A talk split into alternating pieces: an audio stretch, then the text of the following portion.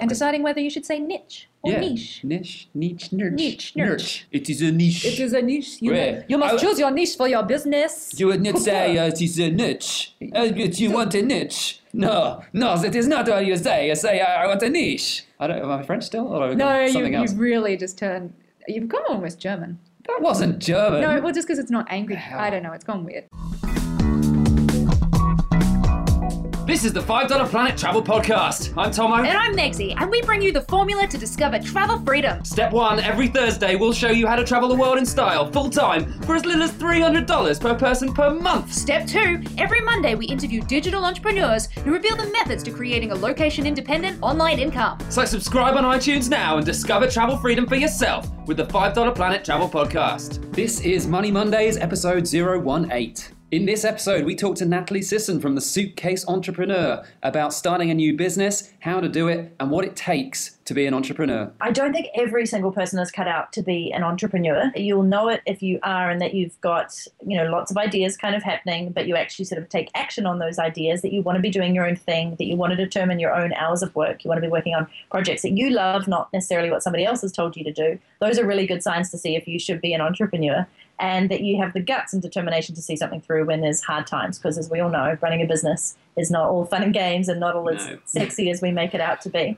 Natalie also tells us about the mindset shift that propelled her to digital stardom. if I could wake up tomorrow and do whatever the heck I wanted, what would it look like? Once I started doing that, massive shift started to happen. If you just say yes to all the right opportunities and you start saying no to all those things that have been holding you back, and you just get really focused in on the stuff that you do want to do and achieve, then you just get this incredible momentum. And over the years, you'll just see it getting better and better and better. Greetings, listeners! Welcome back to the show. Hello, hello. Hey!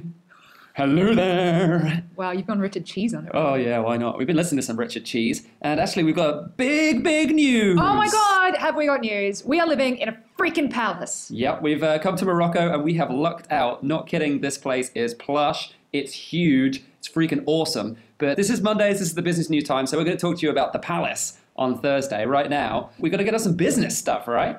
Yeah, so first of all, we would very much like it if you could leave us a happy little review on iTunes. Yeah, we like those stars, you see, and the more of those stars that we get, the happier we are. But also, it means that other people can listen to us because if there's more stars, people go, oh, that show might be interesting, and then they'll listen to us and then they'll get some kick ass information too. Yeah. Don't keep it to yourselves, people. Share the love. Yeah, so if you like the show and you want to keep it on the air, you've got to leave us some reviews because if we don't get more people listening, we're going to give up and do something else. No, we're not. Nah, we'll probably keep doing this for a while anyway, but But it's nice to know people are out there listening. It helps our egos. seriously, I might quit if I don't get any reviews. Aww. Then you just have to listen to me, so I'd leave some reviews, people. Yeah, thanks to everyone who sent us emails and questions and stuff. That's really awesome. But we'd love the reviews as well because that really helps us keep this stuff on the road on iTunes. We did get the haiku. Oh yeah, I forgot. We got a haiku. Yeah, we're going to have to put that in the Thursday episode. We'll be reading that out. Someone sent us a haiku for their travel homework from episode 13, I believe it was, when we set that homework. So, yep, that's coming. We'll put that out on a future episode. Uh, but actual business news. Actual business news. We- oh, yes, do, good do, do, news. We are in print, published print, not just digital, online print like real paper. Or at least we will be in a couple of days because the story is going out. We are going out in the That's Life Australian magazine. Weekly magazine comes out on Thursdays. Three dollars twenty. Is it three dollars twenty? Well, there you go. Under five dollars. exactly. Fits perfectly. Got a big old story feature in there about our travel freedom lifestyle, what we've been doing over the last two years, stuff like crossing Mongolia overland and breaking down in the Gobi Desert. Lots of really cool stuff in the story. We've already seen the story and it's awesome. Yeah, but the most important part about this magazine article is the fact that we're getting paid for it. Money! Money, real money, cash. That they're sending my check, which is really old school, but we'll forgive them as long as it arrives. Yes, check. Awesome. But we didn't even have to write the story. This was written for us. We did a bit of an interview and then they wrote the whole story and it's going out and they're just sending us a check. Yep, she actually did a really good job of it too. We were super happy because she actually read it back to us. It- You guys are going to want to know how we did this, right? Yeah. This is probably you're thinking, like, good for you, you've made money, but you want to know how we actually achieved this. Yeah, so we actually got featured in news.com.au and the Daily Mail Online, and from that, it sort of snowballed into other people seeing it. Now, the way we got featured on the news articles in the first place was a kick ass pitch. Yep, that's we pretty much it. We whored ourselves out to them. we whored ourselves. No, we didn't whored ourselves. We wrote a good pitch. We sent it in by email to various editors. We had to approach quite a few editors before we got some traction with that. That was it. They went, cool. We like the story. We're going to rewrite bits of it and put in our own take and do our own angle. And then it went out, and then it went out to more stories after that, more newspapers. Yeah. So we started with news.com.au, which was a completely free article that they just published. From that, we managed to also get a story with Yahoo Travel, which was paid for, and we now have continuing work with Yahoo Travel because of that story, which is amazing. And then also we got contacted by uh, That's Life and also Take Five, uh, but because they were competitors, we went with That's Life because they asked us first. yeah, and they seem really nice. Yes, her name was Megan. So yeah, she had the same name as Megan, Megan and Megan. Yes. So that was a good choice. So that's it, and now the story's gone into print. So basically, getting a story out there to one big publication is often enough to roller coaster your way onto more. Yeah, but it comes down to the pitch. You've got to have a great pitch. So how can you repeat this success? Yeah. What is you- your story? What is your story? That's it. Exactly. What is your story? It can't just be I went to the butcher's and bought some meat. You've got to do a little bit better than that, right? Yeah. You- you- what is your fascinating, unique story?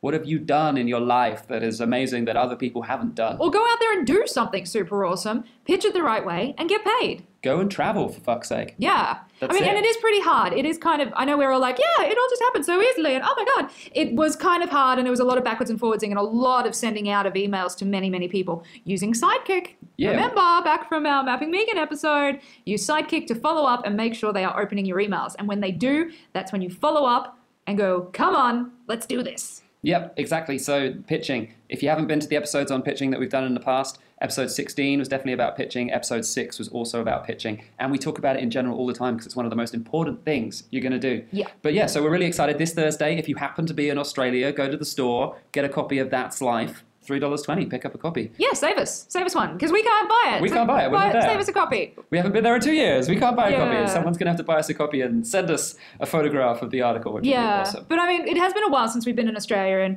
my parents and family are really starting to miss us. And yeah, we probably should think about heading back to Oz sometime in the near future. Yeah, but the cost of living is so bloody expensive. That's half the reason we left in the first place. But if we're only going to visit, we figured probably the best thing to do is we just pick up some house sits when we're there. Absolutely, they're everywhere in Australia. Yeah, Australia is an awesome place to go house sitting because so many people are into that already. So there's loads available. You But also look at doing house sitting gigs in your own country. I'm going home to Australia, so I'm going to do some house sitting there. So wherever you happen to be, why not see if there's any house sits around your area? Because then you can stop paying rent, jump on a few house sits, try and line them all up one after the other, and then you can do your online work. Exactly. And with that alleviation of the rent problem that takes up so much money from your monthly outgoings, you're just going to have so much more money to spend or put into savings ready to escape to travel freedom. Exactly. And it's not just accommodation, it's bills as well. Yeah, of course, you're going to save on all those bills, electric, gas, everything, all gone. Don't have to pay for it. Yeah. So if you want to get into house sitting, which we really recommend, the company we use all the time is Trusted House Sitters, and you can use our link $5planet.com slash house and the discount code 5DP to get 15% off your annual membership. Yeah, it's like $80 a year with the discount. So less than the price of one night of a cheap hotel in Sydney or Brisbane. Yeah. They're expensive. Like a They dorm are. bed in Sydney is freaking expensive. Yeah, I mean, when I say $80 for a hotel in Sydney, That's a which- shithole. that's an absolute shithole. Down Or like King's a, Cross, you're going to have a hooker next door, you know, pulling some tricks Hey, some people want that. Yeah, if that's what Hey, you're don't, don't rule out the people listening to this show who want prostitutes. No, of Give them a fair not. go. Some of them come But to hey, we Australia stayed for in some love hotels in Korea that were very nice. Well, yes. And we didn't hear any hanky panky. I don't know if they're called love motels because of the uh, prostitutes or because of something else. Well, you can hire them by the hour Ah. if you need to. That's suspicious. That's for it? a whole other story. If you do decide to go to Australia, then of course it's a really expensive country. Healthcare for visitors is really pricey. So you want to get yourself some insurance as well. Absolutely, it's essential. So grab a policy with World Nomads, who are Australian as well, but they are obviously world nomads. So they do insure over 140 countries. So see if your country is one of them. And they're by far the best insurer for long-term travelers. So you can get 5% discount on your policy by using the link $5planet.com slash world nomads and the coupon code WN5DP. Nice and easy. Okay, so on the show today, we've got Natalie Sisson, who's going to be talking about the back to basics of figuring out what business is right for you, becoming an entrepreneur, deciding your niche, you know, how to get promotion right off the bat when you start out. And deciding whether you should say niche or yeah. niche. Niche, niche, niche, Niche, niche. But so many people say it different ways. We're, we're rolling with niche. I think it's niche because the French, it's a French word. Yeah. And they pronounce it niche. It's the ultimate argument. Oh, it is a niche. It is a niche. You, Ouais. you must I- choose your niche for your business. You would not say uh, it is a niche. Uh, you want a niche. No, no, that is not what you say. You say, I want a niche. Yes, baby, it's a niche. I don't, am I French still? Or no, you, you've really just turned. You've gone almost German. That wasn't German. No, well, just because it's not angry. hell? I don't know. It's gone weird. I must be missing Story Corner now. I'm doing silly accents. So maybe next episode we'll get some Story Corner in and tell some random stories about some crazy shit we've been up to. Oh, we have some. But anyway, let's get on to Natalie Sisson. Hey everyone, today we are taking it back to step one in the money making process. Whether you already have ideas about what business you want to start, or if you're just blogging and wondering how can you turn your blog into your new travel fund. If you're serious about making cash online, you need a business plan. Deciding which sort of business and what niche is right for you is really tough. There's loads to think about, not least worrying if you're choosing the wrong thing or spend months working at something that's never going to work. Yeah, so today we've actually got an expert on the show who helps people choose the right business for them. And as always, our show is about travel freedom. And today, our guest, Natalie Sisson, is all about the Freedom Plan. So we have similar goals, which is why we're very excited to have Natalie on the show this week. Yeah, and if you uh, want to create a business that you can run from anywhere, Natalie can help you do it. Uh, Natalie is the suitcase entrepreneur, which I'm sure heaps of you have heard about. Natalie, tell us about yourself and how you help people find travel freedom. I basically live out of a suitcase, not in it, as I often say. I've been traveling the world for the last, oh my goodness, let me just kind of think back on this. I've had my business for almost five years, and I've been traveling pretty much full time out of a suitcase during that time. I have a blog, a podcast, and video series, and basically 90% of what I do is free. And then I have this wonderful part where I charge to help people to create businesses that they can support their lifestyle with. So I'm all about traveling the world, and I think you're fully able to have a profitable business that you love that can come with you, that you can run from your laptop from anywhere in the world. Yeah, and I think that's what everyone on this show wants to learn about. And so, yeah, I mean, this is the dream, this is the goal, right? Um, and we're on our way to that, and that's what our podcast is all about finding that and making that business successful. But I want to ask you how much of a background in business do people actually need? Do listeners need to be successful in building an online business? Do they already need to know loads of stuff? Is this something they can learn quickly? Will they be successful no matter what background they're coming from? Great question. I don't think every single person is cut out to be an entrepreneur. You'll know it if you are and that you've got, you know, lots of ideas kind of happening, but you actually sort of take action on those ideas that you want to be doing your own thing, that you want to determine your own hours of work. You want to be working on projects that you love, not necessarily what somebody else has told you to do. Those are really good signs to see if you should be an entrepreneur and that you have the guts and determination to see something through when there's hard times. Because as we all know, running a business is not all fun and games and not all as sexy as we make it out to be. Um, and then in terms of can anybody like create uh, revenue streams from doing their own thing? I actually think absolutely. So I always talk often about the sweet spot and that intersection between what you already know, what you enjoy doing, and what people will pay you for. And I think a lot of people complicate this way too much. So if I'm actually a really good French cook, which by the way I'm not, but if I'm a really good French cook and I know how to do it and I enjoy doing it, right? It's something that lights me up. I throw dinner parties all the time, and my friends like, oh my god, I wish you could show me how you do this so effortlessly. And so you take them up on that offer, and you're like, okay, I've got an interested audience, my friends. How about I hold like a cooking class at my house, and we have a dinner together, and I show them, and they just give me a nominal fee. And then you expand that into doing that online, and then you create workshops, and suddenly you've got a recipe book, and then you've got your own show, and you're on Oprah. I mean, it sounds a bit far fetched, but that's kind of how it happens. You take something that you're already good at and you enjoy doing, and that people would actually pay you for. And I think we often forsake that and go, oh, you know, I'm, I'm really good at matchmaking, but it's just this thing that I do. Like nobody would pay me for it. I mean, it's just, it comes naturally to me. So you don't really think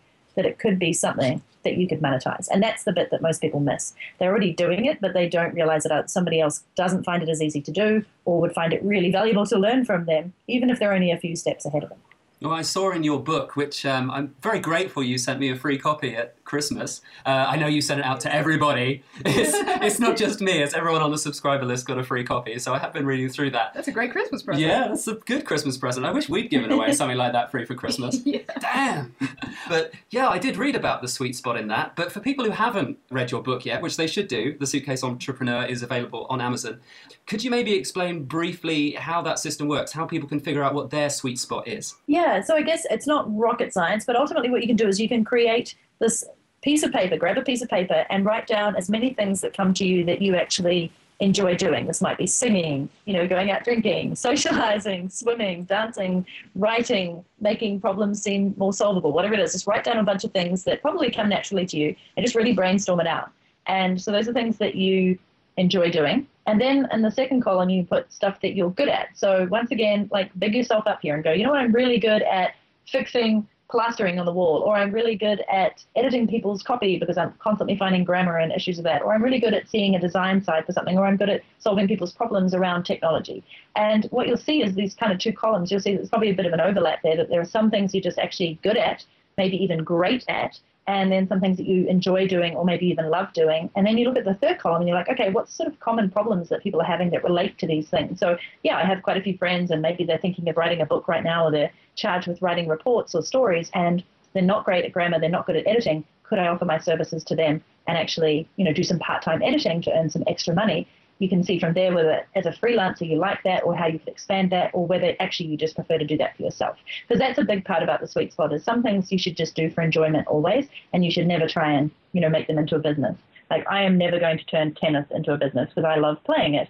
Nor am I going to turn ultimate frisbee into a business because it's my it's my social time, it's my fitness time, and I don't want to relate it to work. But for some other things that you do naturally on it every single day, people are probably going to find that really useful, and they'd actually pay you to help them to do it as well. Cool. Yeah. Okay. So you, sense? yeah, yeah, definitely. absolutely.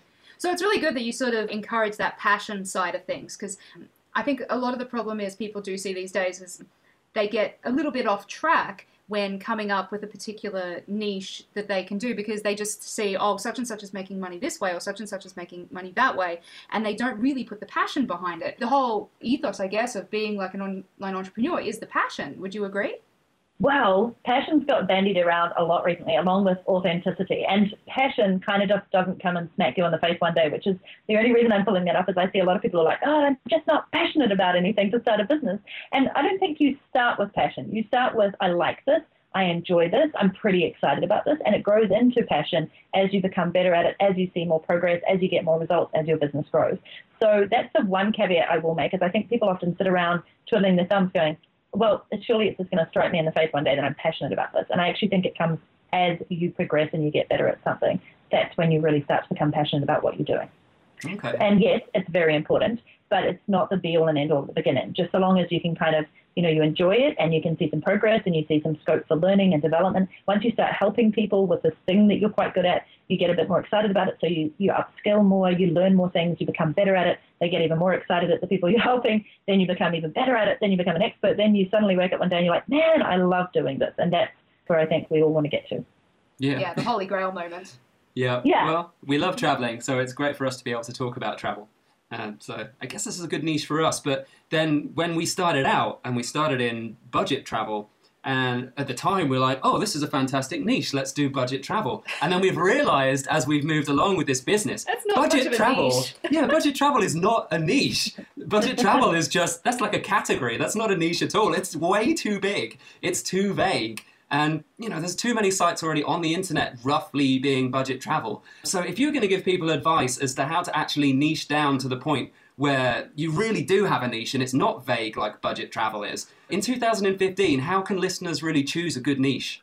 Great question. Well, I'd just like to know that you guys made the same mistake as I did, and as many other people have done throughout the history of the world. So Yeah. when I started my business, I was like, all women entrepreneurs around the world, which was brilliantly bad because obviously that's not a niche, as you just pointed out. So I would say in 2015, from a niche perspective, and I actually have a book that I've written all about Am I Your Customer? So finding your niche, charging what you're worth, and understanding who your audience is because it's so critically important. So the biggest thing that I will say is that there are kind of three areas or niches across the world that have been consistently popular. And so let's see if I can get this right. Health and fitness is one of them. Mm. Relationships is another, and then business and finance. So, in the broadest possible spectrum, those three areas are always going to be important to us. We always want to be either slimmer or more beautiful or healthier or working on our mindset or our meditation. We always want to be interested in freelance career, business, and having more money. And then relationships are just obviously integral to our everyday family, partners,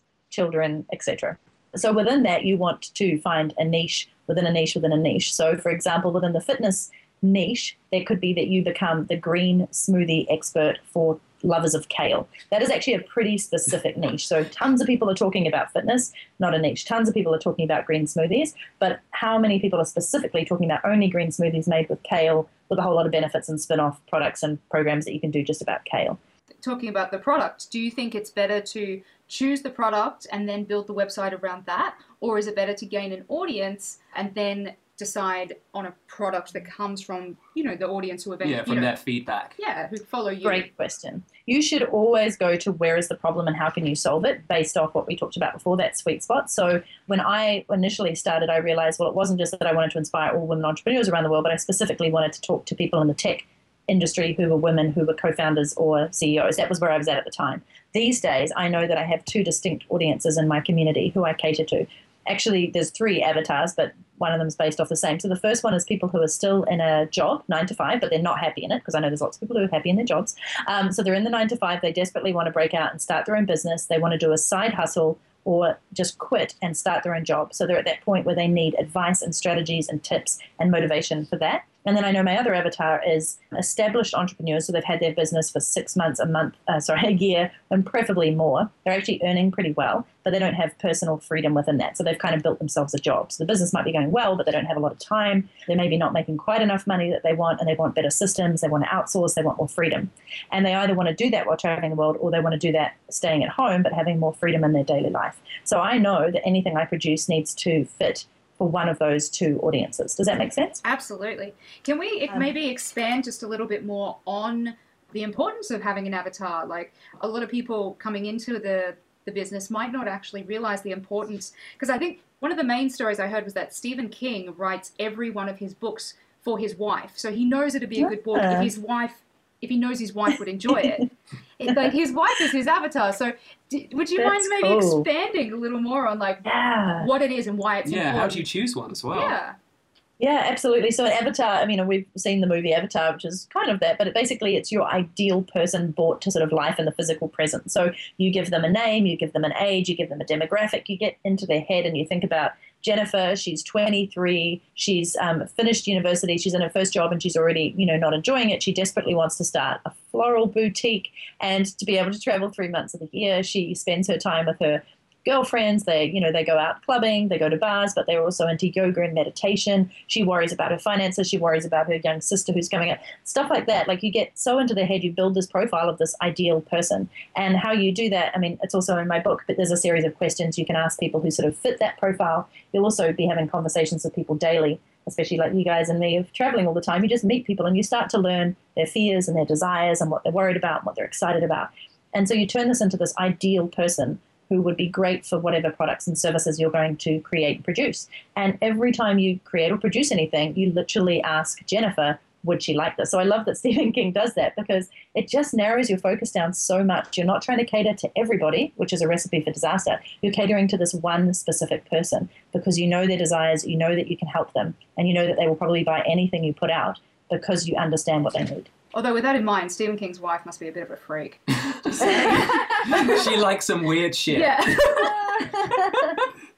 Absolutely. Just thought about that. So like crazy clowns and killer clowns. We- Yeah. we- We're not saying that everyone needs their wife to be their avatar either, but you know, choose someone who you can picture maybe buying your product in the future. I suppose that's what we're saying. Would your wife buy your products? Probably not. Probably she'd get them for free. So you know, maybe it's the wrong person. but Oh, yeah, that's so funny.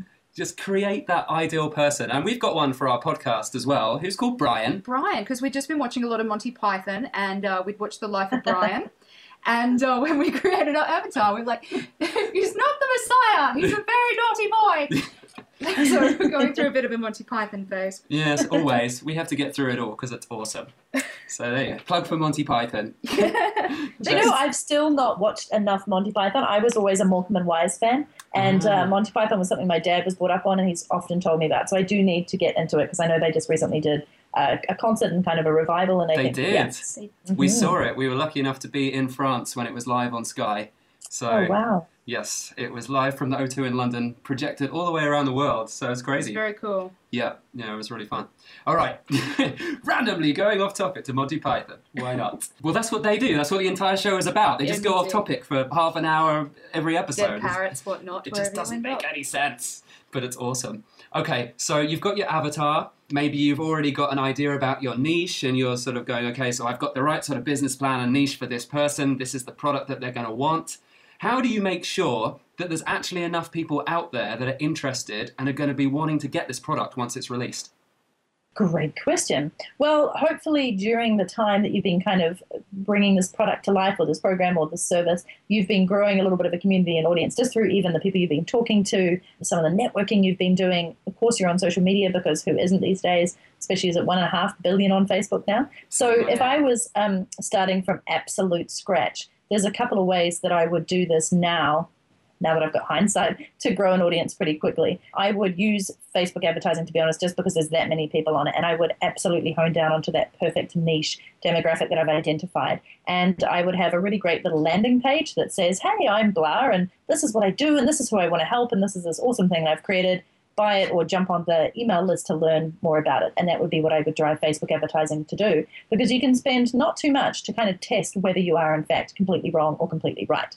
And so that'd be a great way to start building your list, even make some sales, but also test whether you have this right audience. Outside of that, the quickest way to kind of getting an audience when you don't have it is to reach out to people who do. So um, look at influencers in the niche that you're in. So you guys, there's tons of obviously travel bloggers and people in that industry, but who are the absolute movers and shakers who have huge email subscriber list, massive blog communities, massive presence on social media, and start basically engaging with them and seeing if they would be interested in checking it out for free, mentioning it even to their audience, if there's an option that they'd even promote it, which is a little bit further along if you haven't developed the relationship, but just even engaging in their Facebook page or their groups because they will already have the audience that you need. There are a couple of ways to fast track to immediately get it in front of the right people rather than wasting your time with tons of other people. Um, there's plenty more, but I'd say if I was really starting from scratch, those would be some of the things. And outside of that, putting out a guest post or getting a slot on somebody's podcast where you can talk about your expertise, why you're excited about this thing, not just this thing, but you can talk about the problem at hand and how this solves it so that there's always lots of value for the listeners who are there. And even if you don't get sales immediately from that, you will get people who become fans and then get into your community and go through the kind of life cycle of eventually buying from you and becoming awesome fans, super fans. One of uh-huh. the things I was really impressed with was that you launched your book on Kickstarter. Now, I think this is a thing that a lot of people wouldn't have considered as an option for, you know, getting your getting a book out there or getting a product out there, but that you utilize that as a way to find new followers. I'm sure you found like a bunch of new people through that and also raise the funds that you needed to release your book. So, what made you come across the idea of using Kickstarter and how effective did you find it to be? Well, first off, is that the midnight clock? Are we all going to turn into pumpkins? Because that'd be pretty awesome. I think It's, uh, such a beautiful sound. It reminds me of like being in some ancient English um, hallway and having the grandfather clock strike. It's the 10 to 11 clock, apparently. Ah, excellent, of course. Uh, it's obviously set wrong. Yeah. so, unfortunately, the dog hasn't turned into a pumpkin, so he's probably going to start barking again in a minute. But, you know, yeah, I love it. maybe in the Um, next hour. Put a glass slipper on him and see what happens. Oh my goodness, I totally lost. Yes, so crowdfunding on, um, I used Kickstarter was, I actually think, thank you very much, a bit of a genius idea. More and more people do it now, but at the time I was just fascinated by the crowdfunding process and the, this kind of platform that had just come out of nowhere where suddenly everybody had the ability to get people supporting a project or a passion that they had by putting their money where their mouth was Yeah. and actually going, yeah, I want to support this. I'm going to pay for you to develop it, get the prototype, get it out there, and in return, I'm kind of investing in your dream. So I love that concept. Obviously, I like to invest in other people's dreams. I want to become more of an angel investor in the next couple of years, and I, I'd like to think that through my programs and scholarships and stuff that I do, I'm really helping people to follow their dreams. But this was allowing me to go, you know what, I want to write a book. I put it out there in big time testing it and said, if you want me to write this book on creating freedom in business and adventure in life, then please support me. And it went incredibly well. It got 121% overfunded. And what's more is I kind of had this inbuilt community straight away of around 200 people who pledged. And I beat my targeting goal of the fundraising, so I could actually pay for you know the website the book promotion, the actual supplies of it, getting an editor, a copywriter, a book cover design. And I also put in quite a lot of my own money. But it was more the fact that I got this suddenly there's 200 interested people and tons more who'd seen the promotion who were now all rooting for me to get this book done. The second part of it is it gave me a massive accountability to get it done because I said, great, hmm. this Kickstarter started in March, it ended just before my birthday in early April. And then I was like, you'll have your book in late July. And I hadn't even written much of it. I'd literally written maybe 3% of my book. So I now had massive accountability and a great time frame in order to put my head down and just write. And I work really well with deadlines. It's one of the things that motivates me. So I would post on social media locations where I was writing it from, and I'd get input from people on the cover design. And it was incredible how many people cared and were interested. So that by the time the book came out in, um, it did come out late July to all those people. It went on Amazon like very early August. And the minute it went out, it became like a bestseller in a few days because so many people had been following the journey for that six months. So in hindsight, it was brilliant. Plus, one of the pledges was that people could pay to be an editor. And like 15 people paid to be my editor. I mean, that's just ludicrous. Normally, you pay somebody a lot of money to be an editor. So it was just very cool because I've had people even come up to me now and say, oh, I really felt like I helped you write that book. Or I felt like it was my book. So I was so excited when it hit number one. And I was like, thanks. um, it was just a really awesome idea. And of course, it's just a really great marketing tool. Plus, it really allows you to test whether what you have is useful and valuable. Is this story typical of other people using the Kickstarter campaigns, or were you particularly lucky that you got so much extra promotion aside from the money you made to actually have yeah people feeling they, they're involved with writing your book and you know, they really became part of the process. Is that what happens all the time, or is this really unique? No, I, I mean, I've seen far more successful campaigns for books um, with people who have much bigger communities and people who don't have anything at all. So, I mean, I hustled hard during that campaign, and the life of the 30 day campaign is all about you marketing it, promoting it, and getting people who have supported it to then do the same. So, there's a lot of work in a campaign. I would say it was like a full time job for at least a couple of months with the preparation for it, the video, and everything. And I didn't even do one of those super flash videos that you see these days. So it's become an art form to get a great crowdfunding campaign. And I will be doing one this year, which will just be completely different in terms of its scope and professionalism. But I think what works is a story. People really resonate with a story. Once again, I knew that people are interested in having more freedom in life and living the dream and creating their own ideal business to fit their lifestyle. It's very important to people, as you said. Most people deep down want to be doing something related to that, or they desire to do that, or they want the incentive to. So I think from a topic point of view, it was always going to be popular but what made it successful is the real story behind it. My genuine plea for, like, I would love to write this book, but I really need your support. Not coming across as if I had all the answers and saying, you know, if you think this should be written, then pledge your support. So I see a lot of other people who just don't get that right. They talk all around the topic, they talk about research, they talk about facts, and they don't have the why. Why mm. does this need to be done? Or how does this relate to you? And can you see yourself in this story? And that's that's the key for any successful crowdfunding campaign. I would say, just going back to your question, Kickstarter is great. It's become a platform that is great for prototypes of games, new things like luggage. I bought some really awesome luggage on there recently. Physical things are going really well on there, or gaming and digital.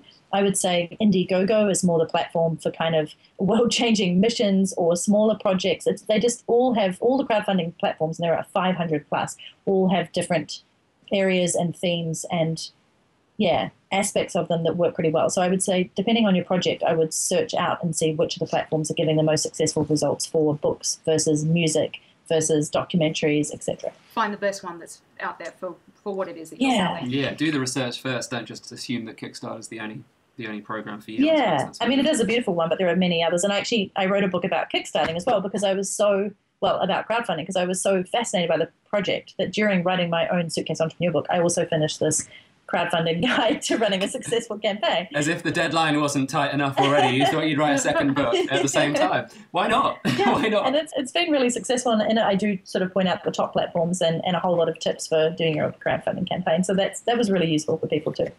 Oh, cool. Yeah. Actually, yeah, we, we've got a link to the Kickstarter book if you jump on the show notes uh, for this episode, and you can get a link straight to that Kickstarter book. And you can learn all about the crowdfunding process and how Natalie managed to get her book well funded and be very successful out of it. Yeah, I mean, well, that's the reason why we actually ended up in touch with you because we we're quite active in quite a few Facebook groups. Which, if people don't know, getting involved in different Facebook groups is a really great way to learn from other people in your In your niche. in your particular Yeah, niche. in so your area. ours, yeah, ours is travel blogging, and so we're in a lot of travel blogging Facebook groups, and we threw out there because we were like, all right, we're really interested in online entrepreneurs, and who is it that's inspired you? And the number one response that came through was Suitcase Entrepreneur, which is where we we reached out to you and we're like, hey, guess what? You're number one. and um, and you said, yay! Yeah, so it all worked out nicely. yeah. Okay, so yes, you've got millions of books out, which is awesome because there's all lots of really useful information in there. As I say, I'm almost through Suitcase Entrepreneur, so I'm catching up. And we also realised that you have a course coming out which aligns very closely with what we're talking about on our show every single week. about travel freedom. Yours is called the Freedom Plan. And I'm seeing that's getting released in April. Is that right? What's that about? Yeah, very exciting. April is the sort of kickoff month where I'm putting out a, a wonderful three part video series to just help people understand what business is going to support their lifestyle, what freedom really means, what travel and business and all those good things are about. But more importantly, like how do you live your best life and a true life of freedom? Uh, it actually starts on the 1st of May, but it's my flagship program that I created last year. It's basically, I looked at my book, which I put a lot of effort into writing, which was a years of combination of experience and application in my own world, but plus with all my clients and customers.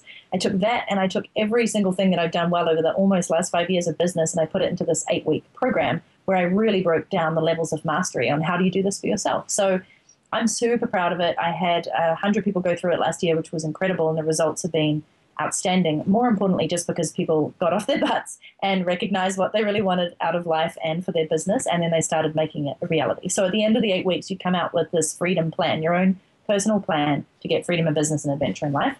And some people get very far along, and others are at different stages, but every single person seemed to have an aha moment where they either identified their niche or their customer, or they figured out their level of location independence, or they created their painted picture for their three year vision or their perfect day. So I was really proud of the fact that I worked hard on the curriculum to make sure that it was something that you went through the stages on and became very involved in the progress of and the results of, and that you could actually see every action that you were taking was taking you further to your making your dreams a reality. So Yeah. that's what it is. Awesome. Fantastic. And so, obviously, now you've been going at least since 2010 as a full time traveler, is that correct? Yeah, it is. Yeah, And- actually, it was right at the end of 2010 that I took off and went, right, I've done my first workshop and I've created an online product. Now I'm just going to go traveling the world because, of course, that just makes things easier. Yeah. it is. We love the freedom of leaving all our stuff behind. And this is the, the whole travel freedom thing works on so many levels. It's not just about being free in a financial sense because you have that income coming in. It is also just, yeah, getting rid of all that stuff that feels more like a ball and chain than it does like a, an advantage half the time. I love not having a car most of the time. Mm. I just hear these stories mm. about people whose car got stolen or their tires got slashed. I heard one of those this week. and I'm like, I'm so glad I don't have a car. I don't have to worry about any of this anymore. It's amazing. It's just so much better. But I mean, that's our story. But what's your story? What does travel freedom feel like for you? Oh, that's a great question. For me, it just means getting to go where I want, when I want, and do what I want. And that's pretty much what I do. But um, over the years, I've always chosen destinations where I either hadn't been to the country or I had friends or connections that I just wanted to meet and spend time with. Or there was some conference or event going on that made it even more worthwhile, or there was an ultimate frisbee tournament. And if I had all four, I was like, brilliant, this is exactly where I'm going. But I just love the fact that I can change, yeah, ultimate frisbee, um, that I can change my mind when I want, and really I can dictate where I want to go based off my absolute own desires and needs. And it may sound ridiculously selfish, but I feel like I've kind of earned it. So I go to countries I haven't been to that might challenge me, or different languages or cultures, or just to spend time with those friends. And I think it's a really beautiful way to travel. I'm quite specific about it now. Like I am a bit more strategic. I've planned out my entire year this year. I'm going to places for definite reasons, for conferences that I'm speaking at, for time off, for digital sabbaticals, for staying in beautiful villas in Bali. Uh, and every single place I'm going, there's a purpose and a reason, but it's also, I'm so looking forward to it. It's a lot of fun. And that to me is true freedom. This is the lifestyle that everybody wants, or at least we want. I know there are people out there who just want to stay in one place, and we meet people like that all the time. But I think there's such a community now, and it's so different from what it was maybe five or ten years ago. I mean, my parents still don't really understand why I'm doing this, but people around my own age, people who are in their 20s and 30s, are like, yeah, I really get why this lifestyle is so cool and why it's such a great ambition to have to actually get this travel freedom. And yeah, we're obviously teaching that you don't have to be a millionaire to do it. And I, I'm guessing you're not quite a millionaire yet, but maybe you're on the way to it. It's there. It's there for everybody. You just have, if you want it, if you really want it, you can go out and find it. You can go out and make it happen. And it's great to see that you've obviously gone and done that. And we're very, very positive that we're on our way to that as well. And we hope everyone listening is also planning, plotting to make the same thing happen for them. Scheming. Scheming. Because that's what it's about. You know, the biggest thing that I teach in this Freedom Plan program, which I have been amazed at the results of, and this is why I'm so excited about it, is getting really clear on what you do want out of life. Mm. Because you guys are pretty clear on that, right? But the minute you do that and you go, where would I like to be in a year from now, even three years from now? Like if I could wake up tomorrow and do whatever the heck I wanted, what would it look like? And once I started doing that, that's when massive shifts started to happen. It doesn't happen overnight, it's not like Pantene, but you start to actually, you just say yes to all the right opportunities and you start saying no to all those things that have been holding you back or have been maybe making you play a smaller game. And you just get really focused in on the stuff that you do want to do and achieve. And then like the universe steps up and goes, finally, you've figured out what you want to do. Now let me help you. And honestly, it's not that simple, but that's kind of what happens. And then you just get this incredible momentum. And over the years, you'll just see it getting better and better and better. The universe just slaps you in the forehead and is like, what have you been doing? I wish you would slap me in the forehead with money rather than just slapping me. It's it's like, come on, hit me around the face with a one of notes. Come on. But uh, with uh, everything that you have like achieved now and the place that you are in, if you Yes. could go back to where it all began, go back to 2010 when you packed that suitcase and launched Suitcase Entrepreneur, what piece of advice would you give past Natalie about uh, starting an online business? I absolutely think about this all the time, actually, which is to believe in yourself and just get going. I mean, I'm a pretty big action taker. I don't get put off by stuff. I'm pretty good at taking risks and backing myself. But when I first started, I was so terrified, I think, of entrepreneurship. I mean, even though I jumped straight into it, it's all so exciting. Like, yeah, I'm going to quit and I'm going to. I'm going to do my own thing. And then you do it and you're like, oh my goodness, what have I done? I have $18 in my bank account. I have a blog. I have no idea how to monetize it. What was I thinking? So I think looking back, I'm really glad I did that. I made it extra hard on myself to succeed. But I really wish I'd kind of backed myself.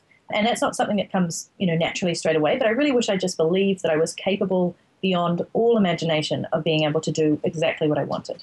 And I believe everybody is. It does take time to get yourself into that mindset, but you are capable of so much more than you ever even imagine. And I really wish I believed that in those first few months because I took probably an extra three or six months extra just kind of pussyfooting around and not making a full decision, building a community and having lots of fun, but kind of avoiding the tough question, which was, how are you going to make money from this? How are you going to survive? And I wish that for everybody because I see it as a pretty common sort of startup mistake that people do is they they're not very set straight away on okay what do I want out of this? How can I go about getting this? Who can I have on my team or in my mentor group or in my mastermind to just get me going on this path straight away? So back yourself. And I definitely recommend reading Turning Pro by Steven Pressfield. But I just love the book. It's a short read and it basically says you just got to step up and choose yourself and turn pro even when you feel like a complete fraudster and novice. And it makes all the difference. Yeah, I, I think one of the mistakes that we made straight up was looking back. There's so many courses available and there's so many things available that help people learn how to do this, and we sort of refused to get involved in any of those communities. We went, we know what we're doing. Oh, we'll be right." figure this out. We'll just look at a few online guides that are free, and that'll be fine. If we just invested a little bit of money, we'd already be making a lot more money now. It would have been a very good return on investment, which we didn't get, which is very foolish. So I think we're- absolutely yeah, I, talking to listeners directly, I would say go out there and find a course that aligns with what you're trying to do and just do it. Don't hold back and go, oh, I don't really want to get involved. I don't know if I want to spend the money. That's my biggest regret. I really wish we'd done that because then we wouldn't have been going into this blind, which we really did. It's taken us two years to sort of get on track and figure out what we're actually doing. Yeah. Yeah. Yeah, but you're doing it, you know, and that's ninety percent more than other people who talk about the act of doing and don't do, uh, which is why I love Yoda's quote of "do or do not. There is no try." It's pretty much how I live my life. So when I'm procrastinating or putting something off, I'm like, just do it. But I will say it's great that you've recognized that. There are also people who only ever take courses and programs, not trying to put them off taking the Freedom Plan because that is an awesome one, but they take courses and programs for like years and years and years and they never do anything about it. So they it's almost like the act of buying is going to give them the God-given right to go out and do this Mm. thing whereas you actually need to put in the effort and take action and apply it. So I think choose the right programs, courses, people, learn from them, then go away and apply, apply, apply. And then when you need that next upgrade or that next skill push or that next level, you go and do something else again. And then you go away and apply and make it happen. Yeah. Awesome tip. Yeah. That definitely makes sense because yeah, you can you can definitely go from course to course to course, and you can build this Never achieve so much anything. information, and then if you don't actually like put it into action, you're just going to be this person who has a lot of marketing information to talk about at a dinner party, and it you know you're not going to really. I find myself advising people on marketing because I've read so many marketing books in the last six months, and then I go, geez, well, why am I not following my own advice? Why am I not applying some of this stuff? I'm telling other people to do it. This is crazy. Amazing. Do you know why? Because it's so much easier to advise others on what they should be doing rather than do it for yourself.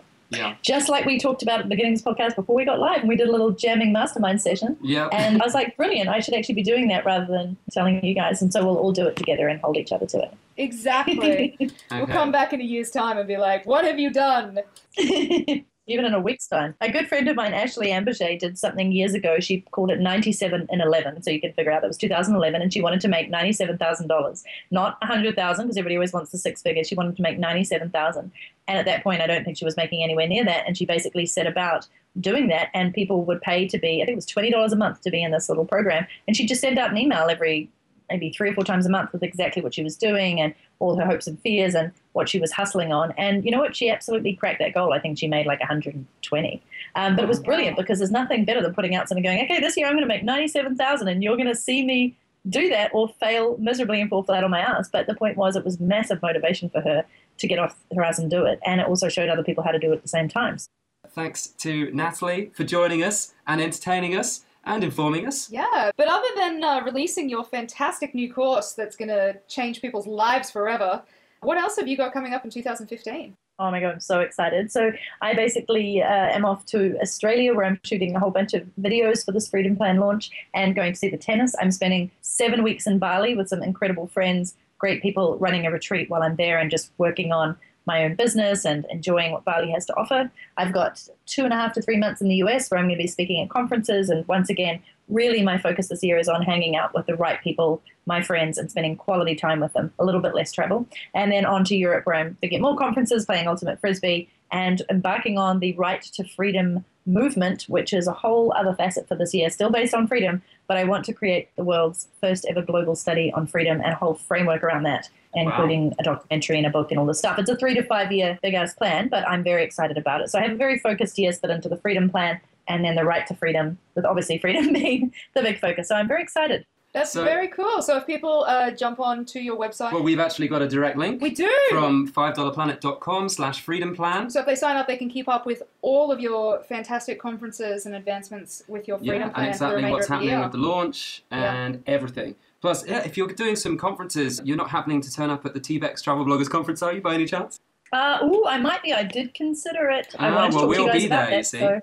Excellent. Yes. No, I've never been to one yet, and I was considering should I be over in Europe for that. So I will check in on the timing, and maybe we will meet there. That'd be very cool. There is a lot of free alcohol at those conferences. Yeah, we'll buy you a free beer for sure. Yeah. You'll we'll buy wait me in the beer. line. I love it. We'll wait in, wait in the line at the bar for you and get your beer for Okay. you. You know, I don't actually drink beer, so uh, but you Wine. can buy me a wine. Oh yes, Wine, wine. wine. Yes. there'll be plenty of free wine there as well. That's the Spanish advantage. though, so you can move from the New Zealand wine into the Spanish wine.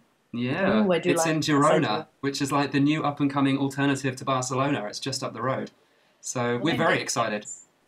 So Awesome. Well, that actually sounds like a brilliant idea because Spain is my favorite country in the world. Of all the ones that I've been to, it's still the one that I love the most. And I do want to buy an investment property there and live there for several months of each year. So maybe I should come and check out my fair Girona. yes, Mhm. I would. So thanks, Natalie. Thanks for joining us on the show, and awesome. Good luck with your launch. Thank you, and thanks so much for having me. Okay, and in case you didn't get that link earlier, if you want to get into the advanced party for Natalie's new complete course on finding uh, a freedom business for you, then head to $5planet.com slash freedom plan. You can get on the VIP list for free, and Natalie will send you emails with lots of useful content about turning your business location independent or just starting a new business that can be location independent. That simple, really. Jump on there, it's free, you'll find out all about it. Okay, it's that time again when it's time for your travel homework. Yep, this week, as we've been talking all about businesses deciding on what business you want, we want you to figure out what is your USP, your unique selling point. What is it that makes you, you, and better than other people that are doing a similar thing? Are you funnier? Do Do, you- you take better photos? Ooh, do you have amazing stories? Do you have secret knowledge? Ooh, no. No, I do. I'm not going to tell you what it is. Because it's secret! Ah.